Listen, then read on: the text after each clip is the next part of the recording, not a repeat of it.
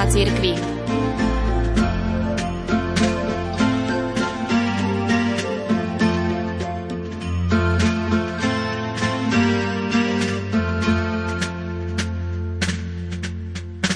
Blahoslavený Klemens August, kardinál Grof von Galen, biskup z Münsteru, je synonymom neohrozenej odvahy vo vyznávaní viery v období národného socializmu. Jeho jasné a priame slova vychádzali vždy z otcovského, starostlivého pastierského srdca, plného viery a výnimočnej detskej lásky k pane Márii. Clemens August vyrástal na hrade Dinglage, rodovom sídle Grofov von Galen v regióne Münsterland vo Westfálsku. Tamojší šľachetný a svorný rodinný život a samozrejmá silná viera jeho rodičov, najmä matky Alžbety, v ňom zanechali hlbokú stopu. Aj príklad jeho otca ako angažovaného katolíka a poslanca ríšského snemu v Berdíne pomohol Klemencovi dozrieť na nezišného, zodpovedného mladého muža, radostného, pokojného a pevného, s pozorným a všívavým pohľadom na potreby ľudí v štáte i v cirkvi. Dva metre vysoký a dobre stavaný grovský syn nasledoval volanie ku kňastvu. Po dvoch rokoch v Minsteri neunávne pôsobil 23 rokov ako prezieravý a energický dušpastier v diaspore ríšského hlavného mesta Berlín. V roku 1929 ho povolali späť do Minsteru, kde sa ako 51-ročný stal farárom v kostole svätého Lamberta v centre mesta. Verný svojej detskej hlbokej láske k pane Márii Pravidelne putoval pešo už skoro ráno so svojimi pastoračnými úmyslami k bolestnej matke v Telkte, nedaleko Münsteru. O to viac jej prinášal svoje obavy, keď sa v januári 1933 dostal k moci Hitler a čoskoro sa objavili vážne nezhody.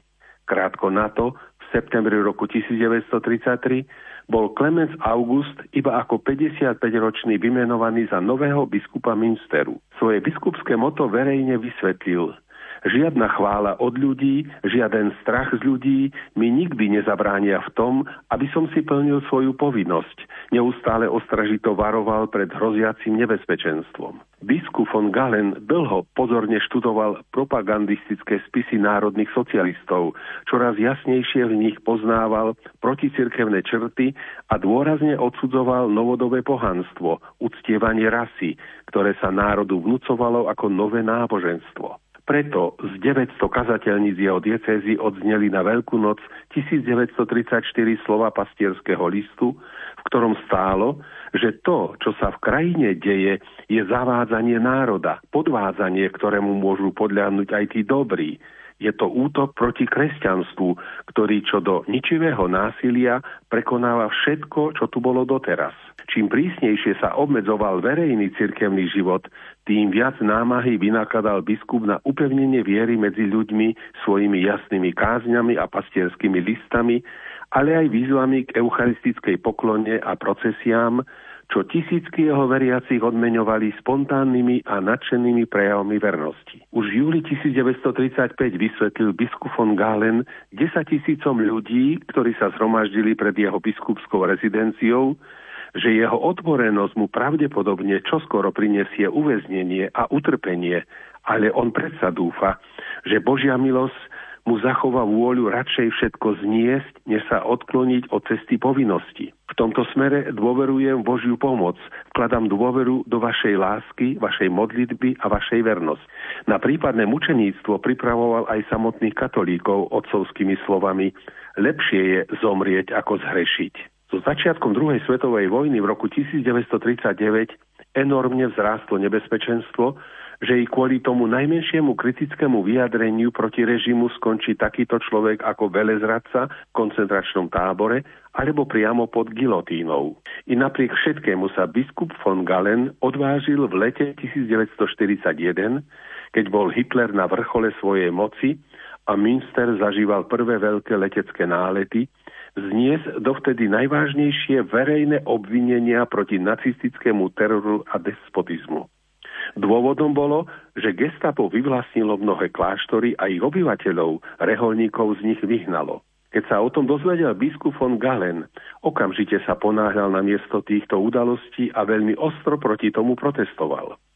13. júla vystúpil biskup na kazateľnicu v kostole svätého Lamberta a dôrazne varoval pred cestou, ktorá podľa jeho pevného presvedčenia zvoláva na ľudí Boží trest a nezvratne vedie náš národ a našu vlast do nešťastia a skazy.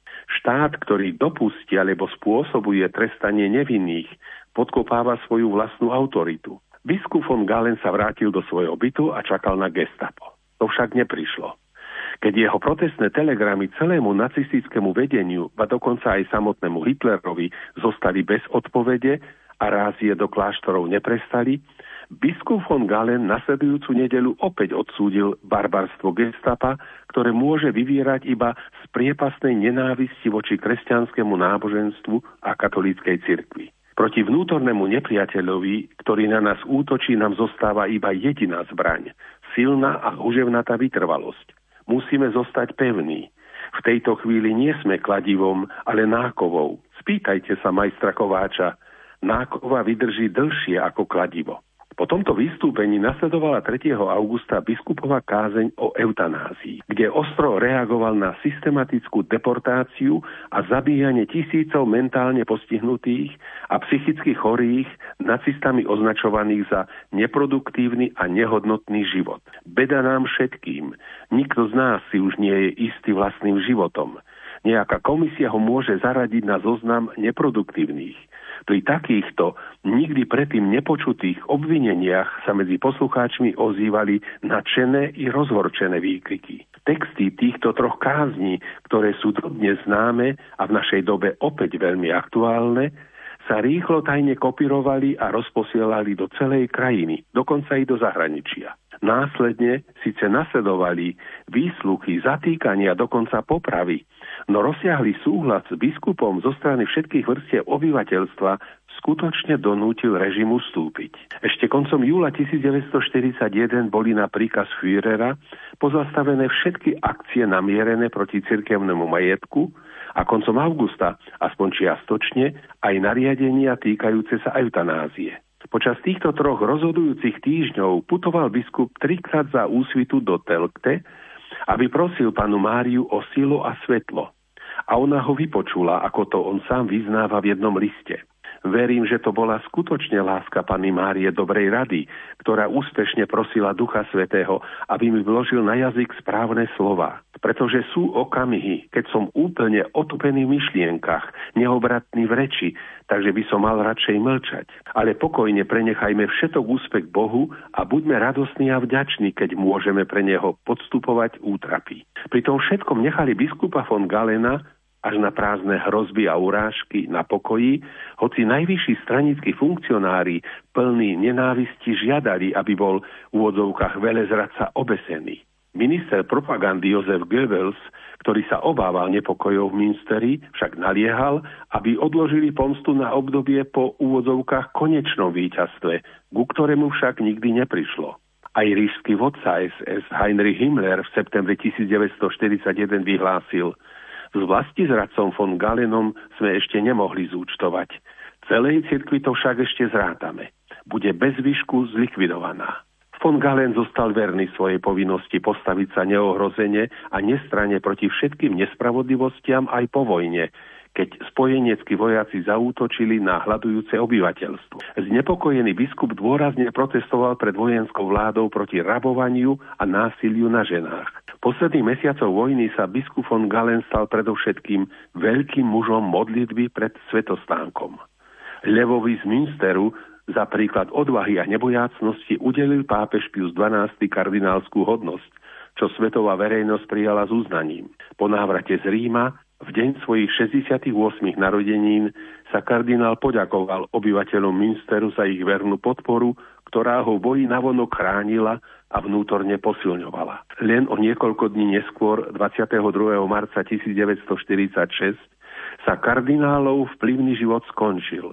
Zomrel na následky prasknutého slepého čreva. Kolínsky kardinál Frings vo svojej pohrebnej kázni výstižne charakterizoval biskupa von Gálena, Levan z Minsteru takto. Hrdina pred ľuďmi, dieťa pred Bohom.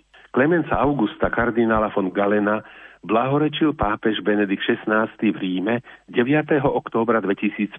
Pápež, ktorý sám v rokoch 1963 a 66 pôsobil ako profesor teológie v Münsteri, položil v súvislosti s biskupom vyznávačom túto otázku. Odkiaľ vzal silu zdorovať vo chvíli, keď sa aj silní ľudia ukázali ako slabí a zbabelí. Viera mu dala silu konať a hovoriť to, čo sa iní urobiť a povedať neodvážili.